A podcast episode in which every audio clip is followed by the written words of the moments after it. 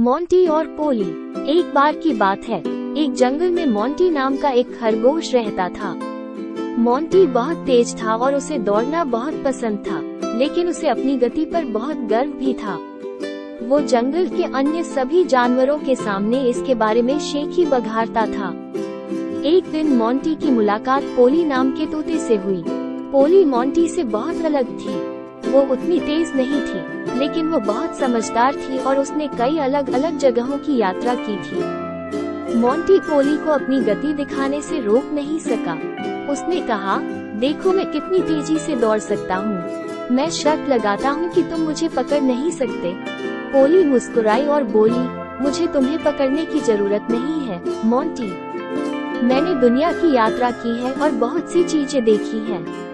मैंने सीखा है कि गति से ज़्यादा कई और महत्वपूर्ण चीज़ें भी हैं। मोंटी असमंजस में था वो हमेशा सोचता था कि गति दुनिया में सबसे महत्वपूर्ण चीज़ है पोली ने उसकी उलझन को देखा और उसे एक मूल्यवान सबक सिखाने का फैसला किया उसने कहा मोंटी तेज होना ही सब कुछ नहीं है और भी गुण है जो उतने ही महत्वपूर्ण हैं। उदाहरण के लिए दयालु होना, मददगार होना और ईमानदार होना सभी महत्वपूर्ण गुण हैं जो आपको एक बेहतर खरगोश बना देंगे।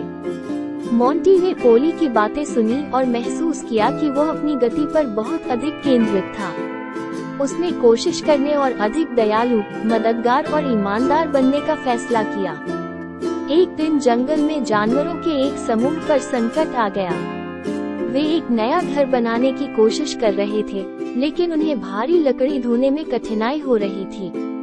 मोंटी ने उनकी समस्या देखी और मदद करने का फैसला किया।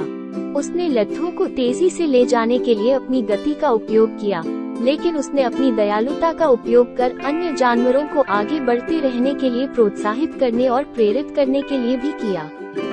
अन्य जानवर मोंटी की मदद के लिए आभारी थे और वे उसकी गति से अधिक उसकी दयालुता और मदद के लिए उसका सम्मान करने लगे। मोंटी ने पोली से एक महत्वपूर्ण सबक सीखा था, और उसने महसूस किया कि कई अन्य गुण भी थे जो गति के समान ही महत्वपूर्ण थे।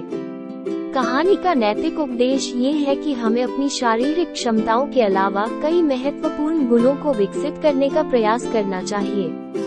दयालु, सहायक और ईमानदार होना गति या शक्ति उतने ही महत्वपूर्ण है। हमें कभी भी दूसरों से सीखने में शर्म नहीं करना चाहिए और हमेशा नए विचारों और अनुभवों के लिए खुले भी रहना चाहिए।